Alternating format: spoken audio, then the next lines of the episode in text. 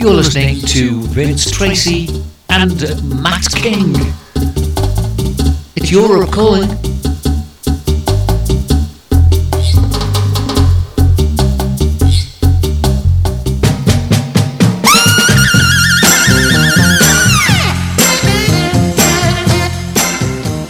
A very good day. Welcome, everybody. Our date is the 7th of December 2022.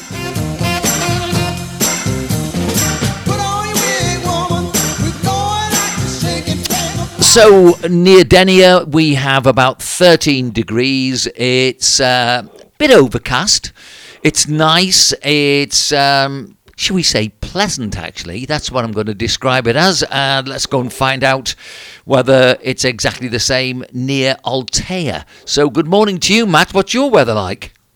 Good morning, Vince. Yes, you sound like you're having fun there. Well, 14 degrees here. Um, it's it says it feels like 14 degrees. Well, it it feels a bit warmer than that to me, but uh, I suppose I'm a bit warm-blooded. But um, it's it's it's a very very pleasant December day.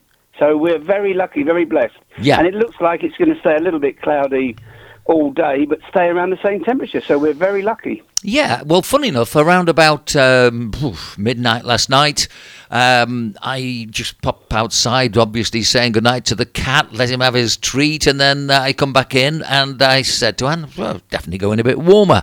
Well, anyway, today we're looking at the value of sport. Now, the reason why I wanted to do this one is obviously we have the World Cup going on, we have all sorts of uh, people with, um, you know, the different coloured uh, shirts on, the nationalities raised, or as in Spain's case yesterday, lowered as the club went crashing out on penalties. Which, if you've got a team of professional footballers and not one of them can score a penalty, uh, is amazing considering the way that Spain can pass the football round. But anyway, all that is part and parcel of what we're talking about. Um, so let's put lay down our credentials. Tell us about your sporting um, activities. What sort of things have you done in your sporting life? Well, uh, I go back a long. T- I started. I managed to get my shoulders when I was between nine, because you know I'm pretty broad, and um, I'm. I managed to get my shoulders from swimming. I used to swim butterfly in competitions and for a club called Gorringe in uh, Wimbledon. Um, and it was one of those, uh, we were sort of put into a group, and it was Tuesdays, Thursdays, Saturdays. And bearing in mind, I was nine years old, and it was swimming lengths, lengths, lengths, lengths, lengths. So actually, what it did for me as a nine year old is by the time I got to 11, 12, I joined another club called Barracuda, which was in a slightly better league. Um, but I just got so bored and fed up with with uh, swimming lengths and uh, decided it wasn't for me. Although they tried so hard to get me to stay, I was doing reasonably well, but but nonetheless I, I left. So swimming was my first love, if you like. Yeah. Um, music's my last. No, there's a parody there somewhere. but um, I I then went on to um, to throw the shot at school.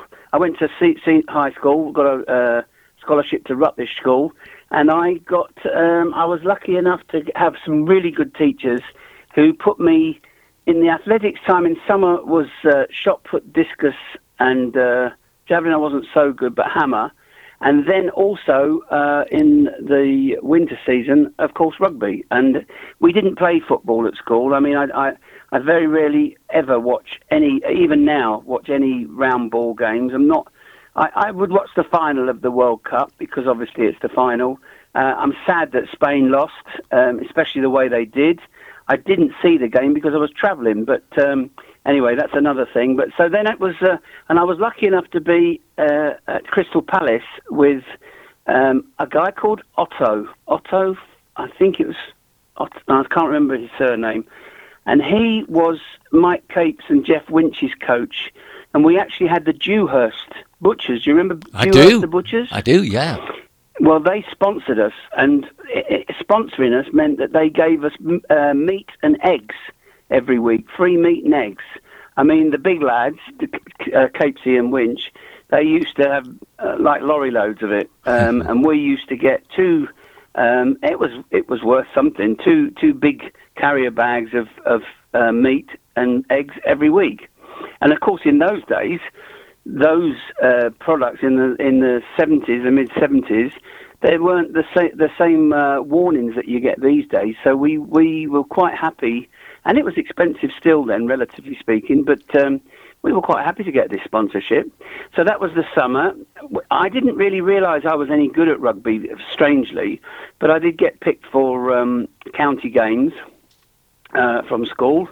Um, and then we played at, uh, I went for the English schools rugby, uh, played against Wales, and I did had my first sort of major injury. I got crucified by a guy that was about three years older than me, and he he uh, I had two discs prolapse in my spine, um, and that I got over that. But then when I went to uh, university, I continued playing rugby. Um, I'd given up the shot and discus. Uh, I did it for fun, but not not seriously. You Yeah. can't. I think the thing is, once you get to a sort of a level with any sport, like your judo or or whatever, you have to concentrate on one thing. You can't diversify. And whereas when you're younger, I, I would advise everybody to try everything, mm. everything they possibly can, even if it, it not not if it really hurts their parents in the pocket or whatever. But if they if they have to be travelled anywhere, my advice to anybody would be to as a youngster, try absolutely everything because you just never know, like you did with judo, you never know until you actually have a go at it what it's going to be like. Yeah. And then from there, I specialised in in rugby. Um, I got a I got a game for Richmond uh, through my teacher at school called Pat Lavery. At, um, at university, of course, we played all the time, and we were on British colleges, um, and we had a great team. It really was a fantastic team at St Mary's, and we then, ironically, to a degree, and it was a bit rare in those days. Bearing in mind we're talking about the 80s, the early 80s. We played rugby union on a Saturday, and then we'd pull ourselves together after a, a reasonably heavy session in the uh, in the bar on a Saturday evening, as one does with rugby, uh, to play rugby league uh, in an amateur rugby league side in on the Sunday. And we actually, I think I, I wasn't part of the team, but we started it, and then after about three or four years, and I'd left, they won the amateur rugby league um, competition throughout Wow. the country. So they did really, really well at St Mary's with that. I think it's all gone now, but um, Yeah. then London Scottish. Uh, I was introduced to London Scottish, and I played in the first team there for quite some time. Um, toured all over the world. Absolutely opened my eyes to so so many things, which sport often does. Yeah. Um, you meet some amazing people who are, well, compared to you, so talented. Um, I always found that, that that I was humbled by most of the people that I met, and I suppose I never really considered myself to be that that good. But funnily enough, I in England, I, I met up with um, a couple of my old teammates who's, who's, who actually said to me, "My goodness, we relied on you so much as a as as a, a stalwart in the front row of the team. We, we we couldn't have done without you." And that that is literally, I haven't seen those guys for 40, 45 years. 45 years. and their memories were fantastic because, of course, I, I have lost my memory through this stroke I've had. Yeah. Um, and to hear all that was just fantastic. Just fantastic. Not as an ego boost, but just uh, even the memories, to have the memories back. So yeah, I've played. I've played my fair share of sports, and I've had a go at a thing called fives. I don't know. Do you know fives? Yes, uh, something to do with uh, with a with a racket, isn't it? No, it's actually a leather glove that you wear on your hand, on one hand only, whether you're left-handed or right-handed, and you play with a little ball Yeah. that is just about the size of a squash ball, maybe a little bit bigger, and it is a solid core with a leather outside. So it is very, very hard. And you hit this ball, much like squash, Yeah. around the around the court, smaller court than squash.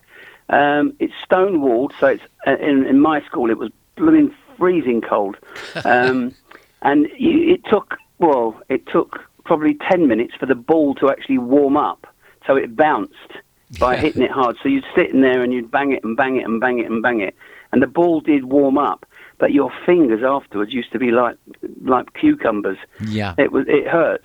But why it was a great game, I don't know, but it really was a good game, and I was lucky enough to play. I am going on now, but I was lucky enough to play um, real tennis at Hampton Court. Wow, that's good. Um, I I knew the people from squash, and also at the time I was doing some work for a pub chain. Uh, my company was, and uh, they invited me down to play um, real tennis, and I became a member of the Real Tennis Club in Hampton Court for about five years, six years. Um, and played with the world champions, and it's it's that is an incredible game Yeah. tactical. Um, it's not like tennis. You have zones in the in the court. You have a roof in the court. Uh, it, it, it, you, your listeners would need to look it up. But real tennis is a fantastic game. No, um, funny enough, when I uh, said racket, I knew it was some sort, some sort of game, a bit like squash, but. Yep. Uh, but I, I've never played it, and uh, real tennis I've never played. But I do have an awareness of it because, um, oh, blimey, a long time ago when I was studying sport, uh, those sports came up. Let me give you two things. One, um, I've got a nice interview I did with Jeff Capes on the website, which I must look out for you. Oh, Jeff, yeah, Mm. yeah. A very, very nice man, and uh, a lovely interview. Budgies. So yeah, I'll find, Budgie. I'll we find used that. to call him Budgie. Yeah, uh, policeman, of course, and um, you know, l- lots of good things to talk about. So that's one thing. Then I'll give you a quick potted history of things I've done. Then we can start looking at the value of sports. So um, I, I come from a different era, really. So there weren't really any swimming baths. Um, You told me you were 23. well, you know, I'll tell anybody anything. You know me. but, you know, I didn't swim till I was 21. And it was only by going to be a DJ at Clatterbridge Hospital and then seeing the nurses had a, their own swimming pool. That's where I learned to swim. Um, you need to say no more, Vince. okay. You followed the nurses down to the swim. I know, yes, very good.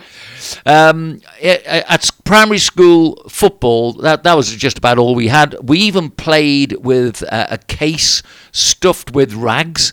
So Wow. I'm, I'm talking about pre-plastic footballs. People don't realise just you know the proximity in the time tunnel of uh, some of the things that we don't now take for granted, but should always look back. Um, so uh, when I went to the grammar school on a scholarship, I suddenly was confronted with rugby, which I wasn't good at. So uh, I didn't understand, obviously. So I became a cross country runner at school. Um, I was not bad at, at athletics. And then, as soon as I left school at 16, I went back to play football and I trialled for Tranmere Rovers and I represented Liverpool in the Shipping League, um, which, you know, is quite a good, sta- well, very good standard, really. Um, then, when I was 21, I went back to my rugby just via a letter that came asking, would any old boys like to play?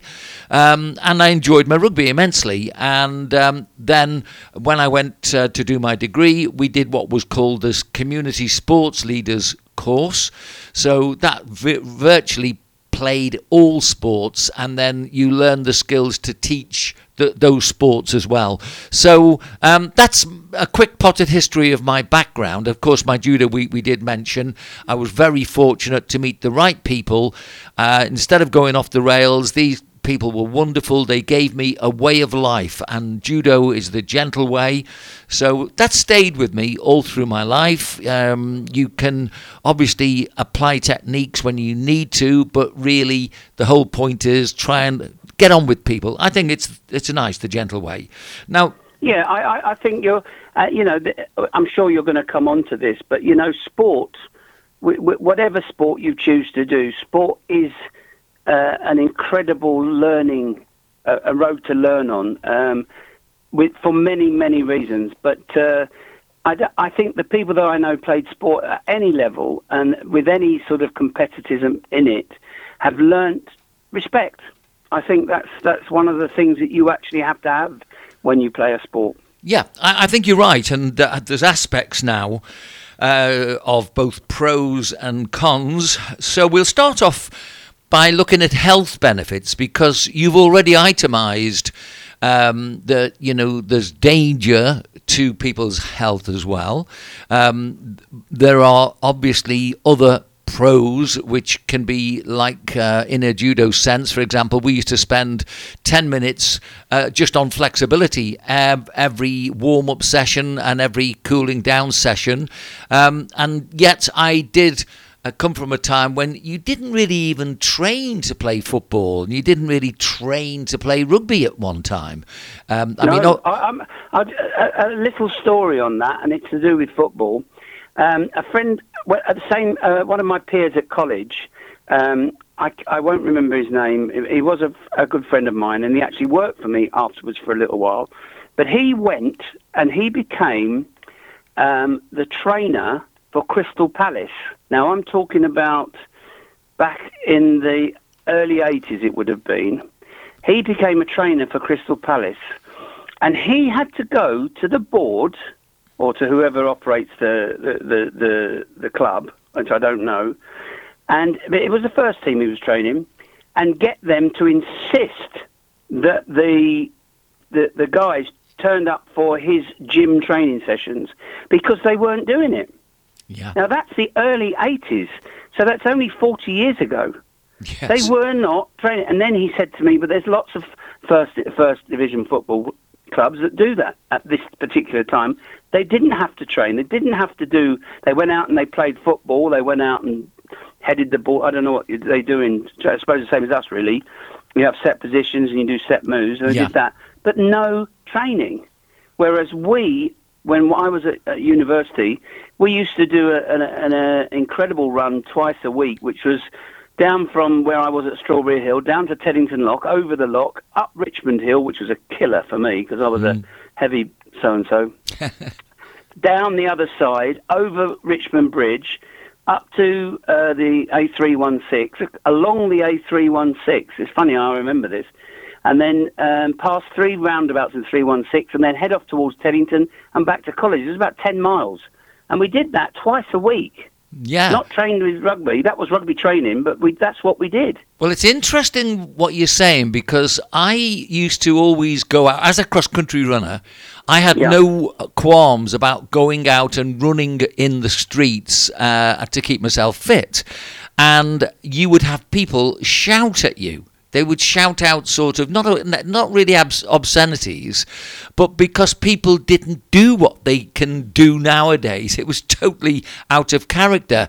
You know, yeah. to see somebody with their running kit running in the street uh, was really something a lot of people uh, found rather. When, if you don't mind me asking, when was that? What year would that have been? Well, what would that have uh, been? Let me see, forty. Be about fifty-eight. Yeah, that was really that was really early. I mean, which- I'm not saying I'm not being rude, but you know that is. I was born that year. Well, talk, talking about these things, you see, i i the the society was so different that even people uh, were encouraged not, or cer- certainly weren't encouraged to hold hands in the street. you know, Yeah. we're talking about so many different things um, that really have affected and changed everybody's lives. That um, if we look at just a health benefit, nobody. When I ran, I ran the first World Mar- Marathon in 1982. Nobody gave us any advice about footwear. Nothing was ever told. I lost both my toenails, my big toenails, after doing that uh, marathon, and I had fallen arches, and I couldn't play football for the next three or four years, or rugby or anything, um, because of the way that, unfortunately, uh, I trained every day to get up to speed, up to about 26 miles, and then run the marathon, and then lost my toenails and had, had my fallen arches. So, you know, these uh, are the prices that you pay for not being encouraged to think in the right way or But train the properly. tech- yeah, I agree. The technology though wasn't there, but I was lucky that in Teddington there was a Chris Brasher shop. All right. Um, and I, I ran the, the first London Marathon that there was. There weren't that, that many people compared to what there are na- now. Yeah. Um, I trained literally for a year for it. I did all the training that Chris Brasher had written about and put on. Um, and I, I followed it. But but being 18 stone, playing uh, that sort of you're not you're not a, meant to be a runner. No. Um, not that type of distance runner. But I had all the similar same things as you. My feet used to. My ankles in the morning looked like balloons, Yes. but I had to put on. I did a training. run- I, actually, I went to cycling in the end because my feet were so uncomfortable, uh, and I used to cycle to, to Bushy Park and back. It was four miles, but sprint cycle in order, to, and that was at seven o'clock in the morning, um, because I wanted to keep my training levels up. But running at one point did become so painful, and there there wasn't the technology in the shoes. You're absolutely right. It- it- you just, uh, we, but even on that marathon, I watched people running in in. Um, do you remember the green flash tennis shoes? Yes. Yes, I do. Well, they they were running in green flash tennis shoes. Yes. A marathon. Well, they're not. They're not. We know now they're not designed to do anything like that, and, and never were. But um, technology has not only advanced in terms of performances, but also in terms of health. Well, you're so right because my first degree was uh, it was called uh, it was a BA and it was recreation and the community. And so Yeah. we studied things like the development of technology. In fact, part of the course was that you either went to one side which was technology based or the other side which was sport and sport leadership and teaching uh, of sport type uh, of input. So, um, you know, I had a friend that I used to uh, go to college up in Plymouth with. And in actual fact, where you were talking about Chris Brasher, who ran with um, the first people that ran the first four minute mile, Roger Bannister, um, you know, then obviously, uh, you know, people don't really think they find it very diff- difficult to conceptualize the differences in what was um, uh, what were facts to what people's opinions were. And we're talking absolute fact here because both of us came a cropper because nobody was giving us the right uh, information because it wasn't available to people. Um, you know, the the sh- the shoes that I ran in would have been ordinary pumps, I think we used to call them, or Yeah, plimsolls. pumps. They would have been. They wouldn't have been any supports in the. They would. I mean, nowadays you go to a running shop and you ask for. Okay, you pay a substantial amount of money for a pair of running shoes, but they fit you absolutely perfectly, and it. And it's, I mean, it's hard. I can't run now. I, I, I wish I could. It would be a way of keeping my weight down, but my breathing won't allow me to. But uh, the running was I I was probably the fittest when I was running, um, and we were running hard, not like they suggest nowadays. And, but then again, they say don't jog if you're going to if you're going to do exercise. Do not jog. And logically, as as a physicist and as a as a sports person, it makes sense because you're pulling all your weight load, your download, through your hips, through your knees, and into your ankles and your feet. Yeah. You are bound to, to struggle. Whereas if you're striding out and you're actually running, you're, you're, it's a much easier, more fluid movement. Hmm. I don't know whether this was an antidote, but it possibly could have been. Uh, alongside my training for this marathon, uh, I was raising money for cancer research, by the way, which was a great cause uh, for me personally, with people in the family. I, I felt I was um, putting something back into society. And the, the thing that I think was a bit of an antidote was on my judo sessions, we used to always spend certainly between 10 and 15 minutes every night we practiced. And I used to practice every night of the week. Um, and, you know, you, you would work on the flexibility, rotation of the ankles. Uh, you do certain exercises which the Japanese were teaching, which we weren't learning here in Britain. In fact, again, just adding a little input, uh, a lot of people won't remember that judo was outlawed like karate, of course, but judo certainly was not allowed uh, at a certain time. I think it was just after the war, and it was only probably about 1960 that they actually allowed people to teach judo in our country. So, again, you know.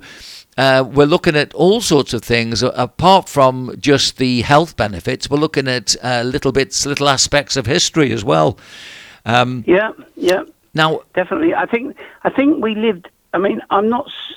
I think we've gone over the other side now. The point has moved over from the middle, but before we were definitely ignorant of a lot of things because the technology wasn't there. Yes. Now, I think what's happened is the technology's a, a few years ago. The technology was there, and we listened to it a little bit, and now it's gone another way where people have actually uh, deciding what the good good part of the technology is for you, and loads of people have various different ideas of what and how you should do it. So anybody coming through now, it would depend on your coach, your particular coach, of of uh, what you and how you do things. Yeah, well, you see, we were when we were practicing judo, we were practicing in blind faith. Uh, Yeah. All the Japanese used to win everything until I'm just uh, struggling to remember a name, but there was a judo coach from Britain who went to Japan. Came back and broke down all the techniques and then started to input at the time that we had people like um, oh uh, the name will come back to me uh, but the, we had our first major judo successes um, in the Olympics and you know people like Brian Jacks and Neil Adams were the people I was Yeah, thinking yeah, of. um, so you, you know again I would just I stumbled into this. I remember a friend calling round to our house saying, "Come along and look at this man in funny sort of white pajamas, teaching everybody um, how to fall." And you know, we all went along for a laugh. Um, Well, it, it did become. I mean, I did judo very briefly. Uh, again, it was in my sort of exploratory years, around between ten and ten and twelve, I suppose it was. Um, it was it was it was a good sport. I enjoyed it. It was a very very seriously taken sport at the time for us, but it was new, and I think that's what the. Uh, the, the, that's what the uh, the whole joy of the whole thing was. Really, Yeah. it was new. Well, I like the I like the learning of the the language, and then of course, uh, l- when a little bit of success came, and I went to uh, represent Birkenhead in Paris. Um, twice I did that, so uh, you know it got me a little bit uh, of travel. then I started to develop my love of France, and then you see other parts of your education slipping in. Um, but let me stick with one word now, which uh, authority. That's a little bit that came through judo very quickly. Our teacher, the sensei, uh, the, the his authority was that whatever he said, nobody argued against. A because not many people had the knowledge, so we couldn't argue because we didn't have enough. we didn't have enough knowledge, nor did we know the techniques. Because um, when I started, there were people um, tr- they were practicing on coconut mats and reading the techniques from a picture in a book. That's how primitive it all was. And um, it was just that a teacher had gone to Japan and come back, had been given a green belt, and he suddenly was the, uh, the head of sort of what we were doing, if you like. But the big thing is, he was the authority. And if we look at, say, what happens in the World Cup, even now with the football and the rugby previously, uh, it's this business of somebody having the power to say, you, you can stay on because you're playing the game fairly, or you go off because, quite honestly, you're a cheat. You're somebody that's not keeping the rules, or you've done something that transgresses uh, normal fair play. So uh, it's this concept of authority, Matt, I want to look at next, because I think this is a very, very um, difficult thing within sport for a lot of people, especially when we look at the uh, truculence and uh, the way that the footballers are behaving, uh, even at the top level on uh, the world stage. I find some of uh, the histrionics and the play Well, acting. I'll be honest with you, Vince. Truthfully, there's two thi- two reasons why I will not watch football. One of them is the absurd amount of money that they're played, that Yeah. they're paid. Sorry for playing. Not all, not everybody. I realise that. I do that, but you know, the, some of the wages of the players are disgusting. And uh, that's the only word I can. That's my opinion, and I'm probably there will be a, hundreds of thousands of people say no, but they're worth every penny. No. Excuse me. but the second, the second thing is that I cannot stand the truculent behaviour that the that the players at every level, uh, how they behave to their referees. I used, I used to fish. Uh, another thing I used to do for competitions. Again, not everybody's cup of tea, but quite often we would be on a canal on a Sunday. Um, if I wasn't doing something else, uh, I would go to these competitions. Uh, There's there's quite a lot of money involved with it, to be perfectly honest. So it was worth going if you got first or second place.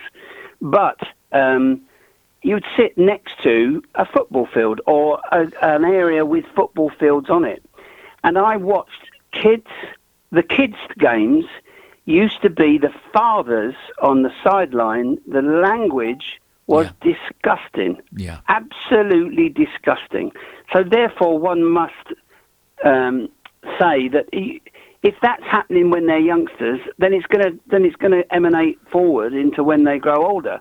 But if the adults were playing, the the the adults and how they talked to the referees was disgusting. I mean, really, in rugby, if you'd have, you couldn't even say unless you were the captain or vice captain. Excuse me, sir. Could you tell me what that penalty was given for? Hmm. Because it was none of your business. You weren't expected to do it to, to relate to anything. It was your captain or your vice captain that did it, and you were given ten yards penalty. So you didn't do it. You Yeah. knew that was what was going to happen, and that's what the case. The the the atrocities that I see going on on the football field nowadays, uh, you know, even in the odd World Cup games that I've seen, and these are World Cup games where millions and millions of people are watching it. I, I'm appalled. No, I- am look- honestly appalled. I'm These are grown men earning countless am- amounts of money, whatever they, what in whatever Well, it's uh, totally country they're in. You, you're totally right, and uh, round about the year 2000, when I started working uh, full time with Onda Cero here in Spain, I used to tell people at that time that there's more to this money than actually meets the eye. Now, uh, Kylian Mbappe at the moment, the French player, earns 1.6 million euros per week and uh, there are obviously other examples uh, like Haaland in Britain, 867,000. Um, uh, Mo Salah for Liverpool, about 365,000 or something like that.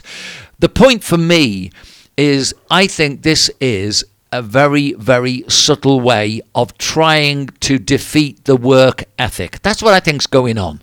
I think if you get all the young people all dreaming of becoming a star footballer, earning those stupid amounts of money, lottery wins every time they turn up at the ground, uh, plus then, then they've not got the education to assimilate a way of life in many cases, so they fall by the wayside and have all sorts of problems. So there's that.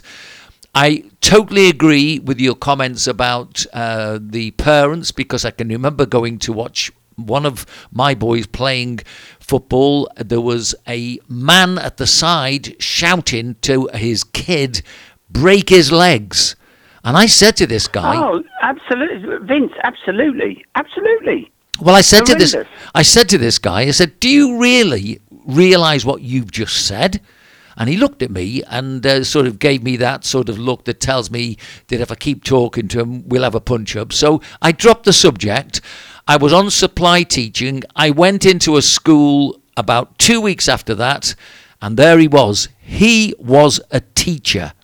And I Oh, can't goodness me. believe that that is the the type of money uh, that uh, f- that people earn was the first point, and the second, the type of people that are involved in this business of you know trying to assimilate skill and discipline and uh, the sorts of things that we've been talking about. Um, so yes, I'm totally with you. I love the game but I hate the behaviour, and I think there's an underlying danger that what is going on is there's a constant attack in Britain at the moment.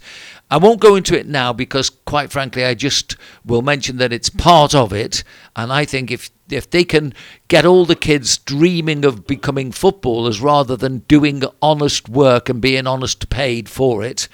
Um, okay, let me go next to a side of football which uh, I think you alluded to cheating.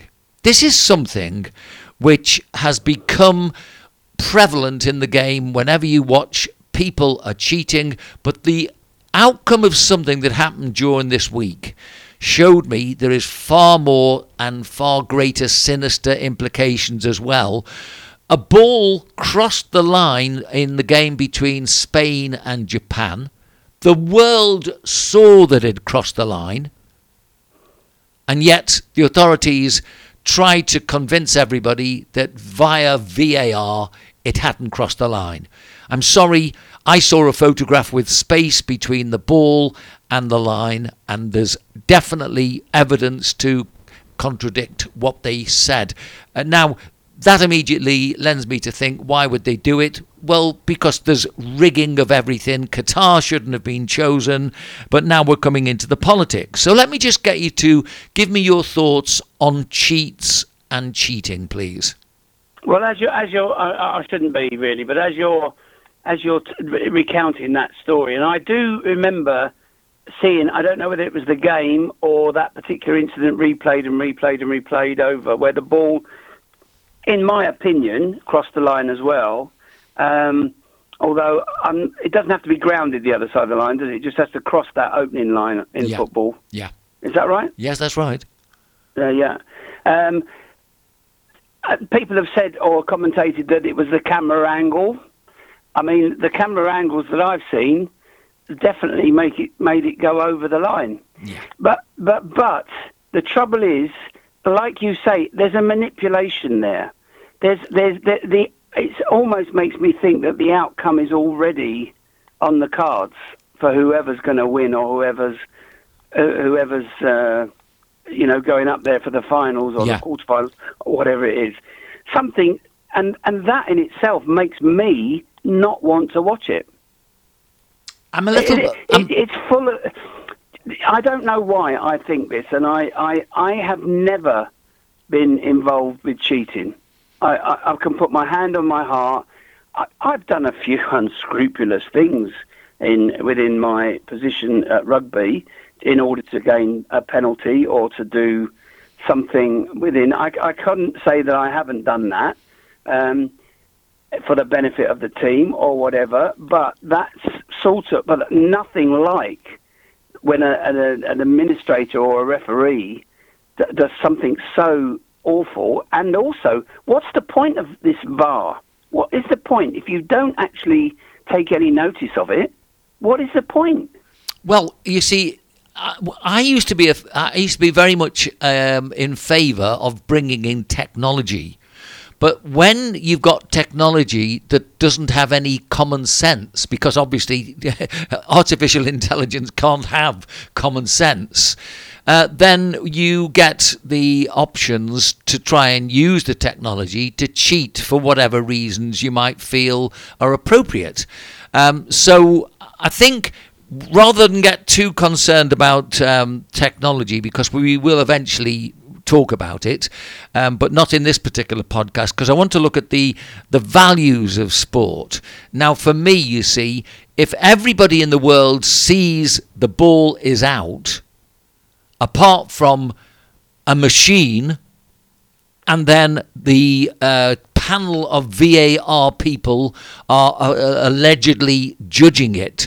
And if you look to rugby, rugby league, and rugby union, you hear the messages being sent between the field of play and the referee and the Oh, absolutely. VAR. Absolutely. You know, they, they, It's- they, clean, explain. Yeah, and yet football doesn't do this. And there's only one reason for me it's either to cheat or it's to affect betting. Something is going on, and at the moment, they can't really uh, get to the bottom of that. So, cheating for me is one of these things where uh, you, you know I think to cheat is probably one of the worst aspects of people in sport. Um, I'd rather lose and lose after having a, a good performance, doing my best, and knowing that the other p- person and the other side have done the same. I think to actually be cheated from a game, and we've seen this time in and time out, does tend to make me think that the reason might be that it gets people cross. It gets people agitated. It gets people so that they don't really like what they're seeing. And maybe I think there's a seed change in football because I feel that what uh, we're going through at the moment, I think it's a manipulation of the Americans trying to take over the the uh, British Premier League. You can see they've got ten clubs already. Um, again, this is for another podcast, but I'm, what I'm saying really is that the use of sport to manipulate millions of people is now so easy using television and technology. Let's have your thoughts on that one. Well, you see, when you say you, you have to really say football in a way, in a sense, because there are no, there's no greater sport uh, viewers than football yeah. on TV, and TV is obviously the vehicle that the the perpetrators of any manipulation will use because it is the most popular. That, that's a that's a that's a given. Okay. But you know, the the sad thing is, talk, when this is ch- going talking of cheating, I have a had a really good connection with a, a, a, it was a friend we trained together, a guy called Mark Tout. I don't know if you remember Mark. No, I'm afraid I don't.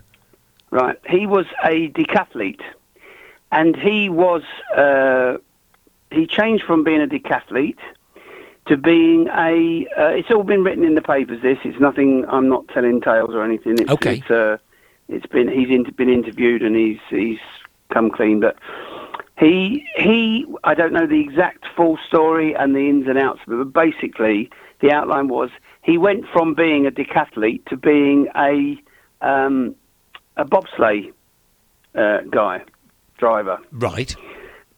And he was caught for stanozolol, which is a banned substance, um, and he uh, got done just because he took the the blooming thing at the wrong time.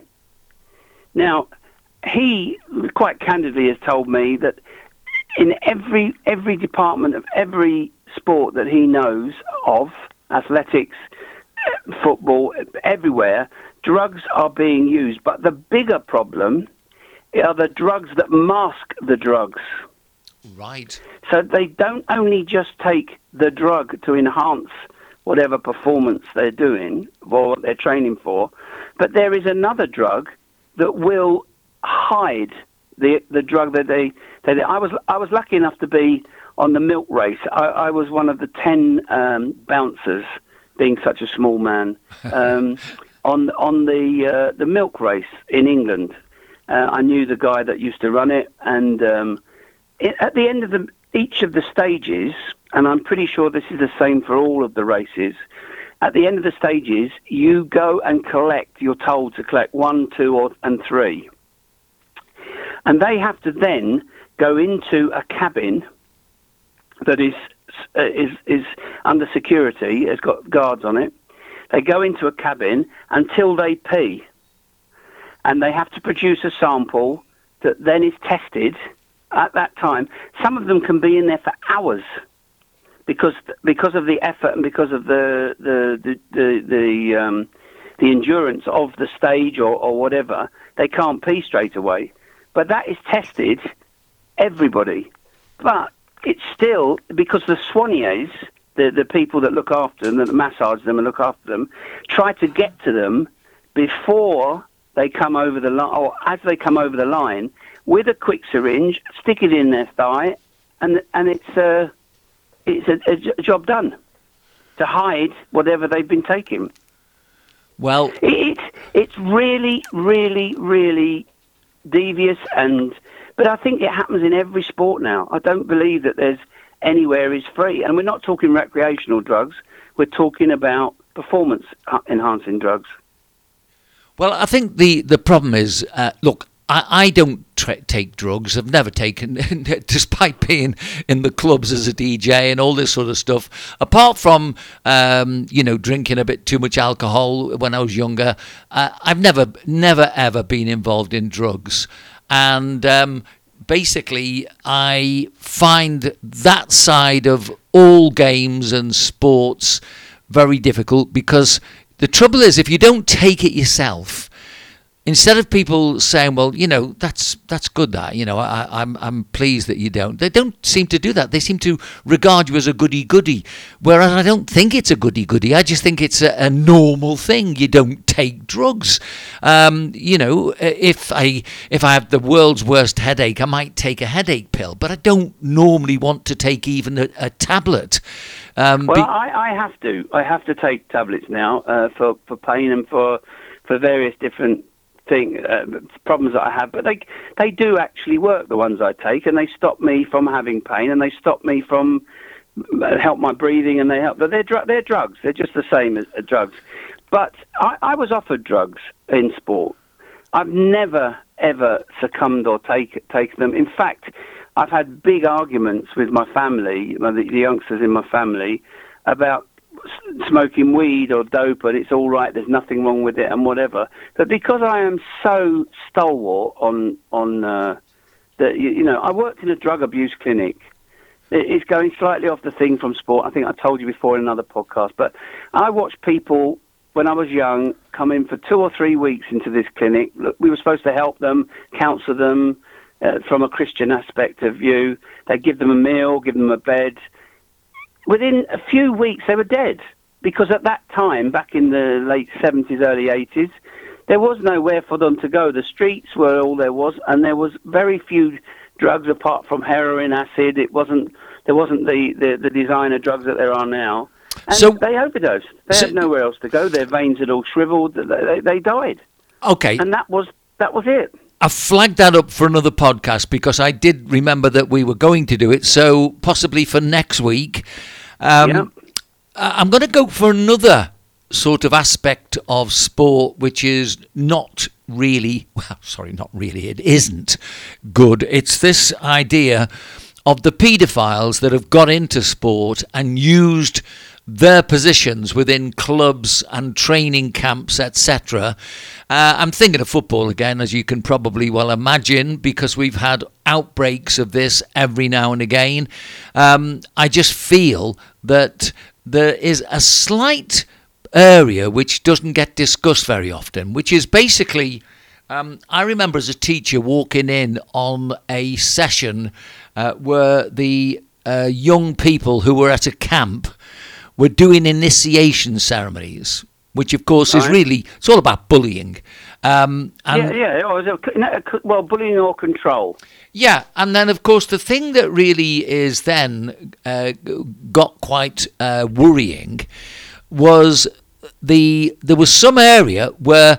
Um, I got information regarding young people going to a football club and it almost seemed to me like they were using these initiation games to soften up and find out who was the likely one that the trainer can come in and do what these trainers have done in the past. Because um, this is an aspect of sport, not just sport, but sport is used. It's life, really, Vince. I think you can even broaden it as far as that. Yeah, I think you're you know, absolutely right. It's a vehicle for them to use, yeah.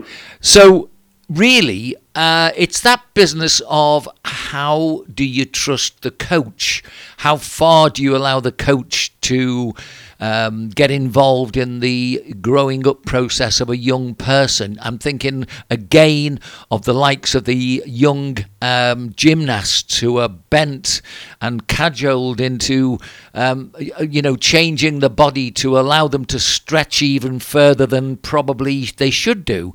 Uh, that's an area which I think um, two areas there which I think really need a little bit of discussion, which is really the opportunist that can get into sport and then use his or her position uh, to practice their paedophilia or whatever else that they're involved with. The, these are yeah, very I think, worrying. I think that's, a di- uh, that's sort of a. Uh, there is, that's definitely two areas there, aren't there? I mean, my I at university I had a guy called Bill McLaughlin who was the British uh, the the women's British European uh, British uh, coach for gymnastics. He was the man. He was the oracle.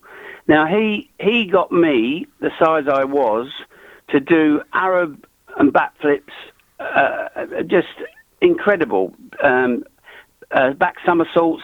He got me off the floor off the floor. He inspired confidence in such a way. Now he was the, the women's women's coach, the British coach, and I I never would have uh, never would have said he'd have been any anything other than completely 100% effort for the girls doing the work. He wasn't he wasn't interested in anything else.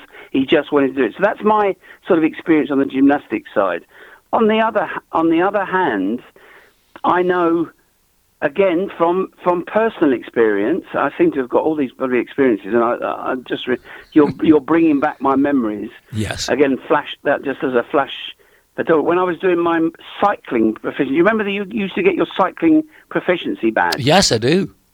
Um, schools uh, gave you this uh, opportunity to do your cycling proficiency in a way. I couldn't do that week, but I went to a youth club in Chelsea, and there was it was uh, quite happily to say it was a paedophile ran it, and he tried to get me to do a course on his own with him at his house, but there was something wrong. You know, I was old enough to know that that wasn't what he did, and actually, my mum and dad said to me you're not doing that and you're not going there with him. They obviously knew that something wasn't quite right, and it turned out he was arrested and prosecuted and imprisoned for paedophilia. We had another guy that was a Latin. It sounds like I've got know them all, but there was a, a Latin teacher at school who was exactly the same. In in the old days, of course, you had the baths, didn't you, after rugby? Yes, of course. Um, and this guy was a Latin teacher. I won't won't say his name, but um, he used to invite odd boys into his private bath oh, after rugby, and because they were teachers, they had the the, the power of teacher uh, coming before their name. Guys used to go, and guys were fiddled with, and guys were assaulted. Young boys were assaulted for a long time. I know four years, yeah, but eventually he was got rid of. But it is it's it, it's one of those things that just is everywhere. You never know. You really never know. Okay, look, I can see other podcasts that we're going to have to discuss lots of things because we're down to about eight. 50, about 50 in there, there. Yeah, we're down to the last eight minutes. Look, I wanted to quickly um, look at this business of racism within sport because I think I'm probably right in saying that at all levels that we've worked at, and certainly as both uh, as qualified teachers, uh, we wouldn't ever embrace anything that was racist within the groups of children and young people that we've both been with. Now, when you look at what's going on in the World Cup at the moment, um, you can see something political every time England plays. They all take the knee, despite the fact that it's come out loud and clear that this organisation, Black Lives Matter, is a politically based profit making organisation. Yeah, Uh, backed by an enormously huge, um, I don't know what you would call it politely, but just a group that wants to stir everything up. Exactly. Now, this is my point. Uh, I feel that uh, we've gone down a road now where people are half. Uh, accepting that uh, racism, which is one way, which is basically everything uh, anybody can ever say against a person, against his or her colour, I totally agree. You don't you know, call people out because they're a different colour. I, I agree with that. But then we have racism against the Irish all the time. Uh, I, I it doesn't even it doesn't even enter my mind most Well, of the time. Well, it's called racism now, isn't it? Excuse me. It's called racism, but actually, it's. I, I've certainly would have used racism as you've called it racism, but I. sorry, I'm so, so sorry. Um, but it, it's it's never been. I've never ever thought that it was racist what I said to to uh, to any of my Paddy friends. There you go, Paddy friends. Yeah. Uh, I mean that that some people would uh, d- disagree with me. Um, so Mick Black, I don't know if you know Mick Black or Mary Black. Mary Black's a singer. that She's now in America. Mick Black was at college with me, university with me. She's quite famous in America, Yeah. Mary.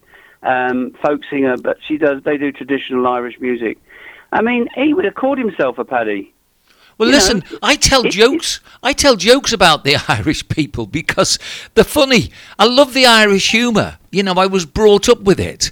I was educated in it. I'm not just going to suddenly change who I am um, just No. because the TV uh, have decided that I, they're lo- I love, I love potatoes. I love potatoes. the praties, the praties. The Um, potatoes, you know, listen, you have to have the spuds. You have to have the three or four types of spud on the plate. You do. Well, I'm with you. t- I'm with you. Absolutely the same myself. If if if I have a spud, I have to have it in about five or six different forms. I love the spuds. absolutely, you have to do that. You have to do that. But I mean, th- this is this is funny stuff. It's fun. It's pleasant.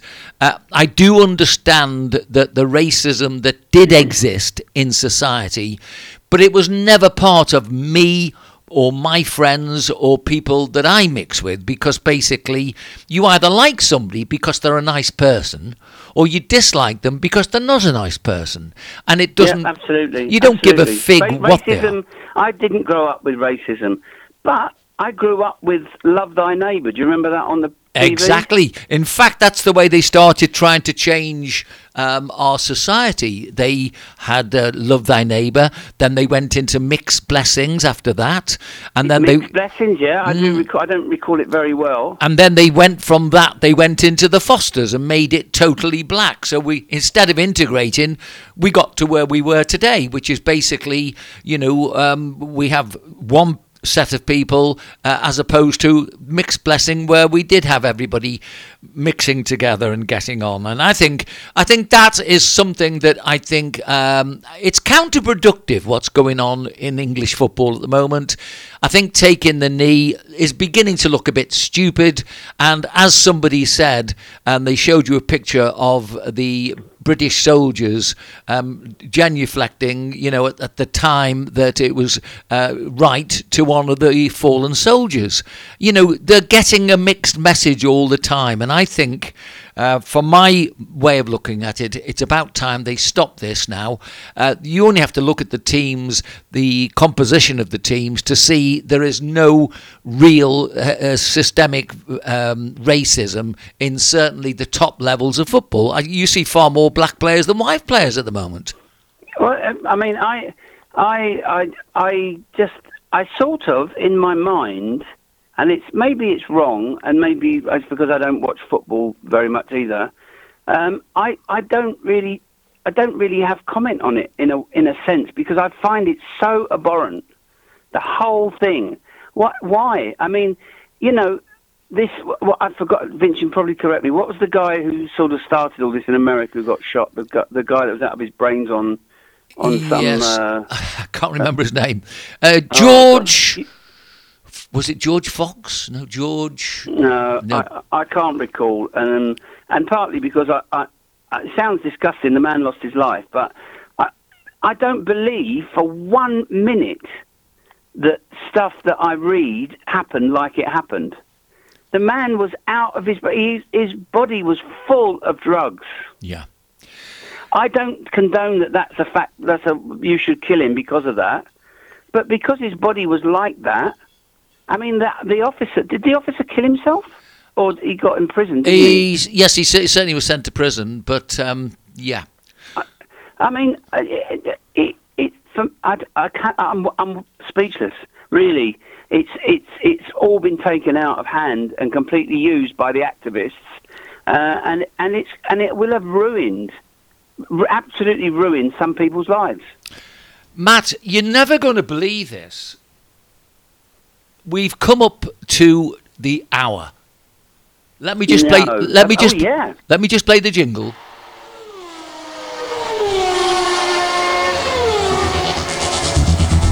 This is Europe calling with Vince Tracy and Matt King. And not a lot of people know that.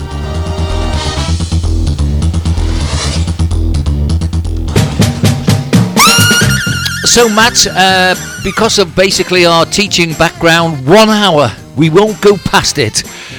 Listen, we've got stacks of ideas for the next one, and uh, I look forward immensely to chatting with you and looking at the serious issues that we discuss. Well, it's been it's been so quick. I can't believe it.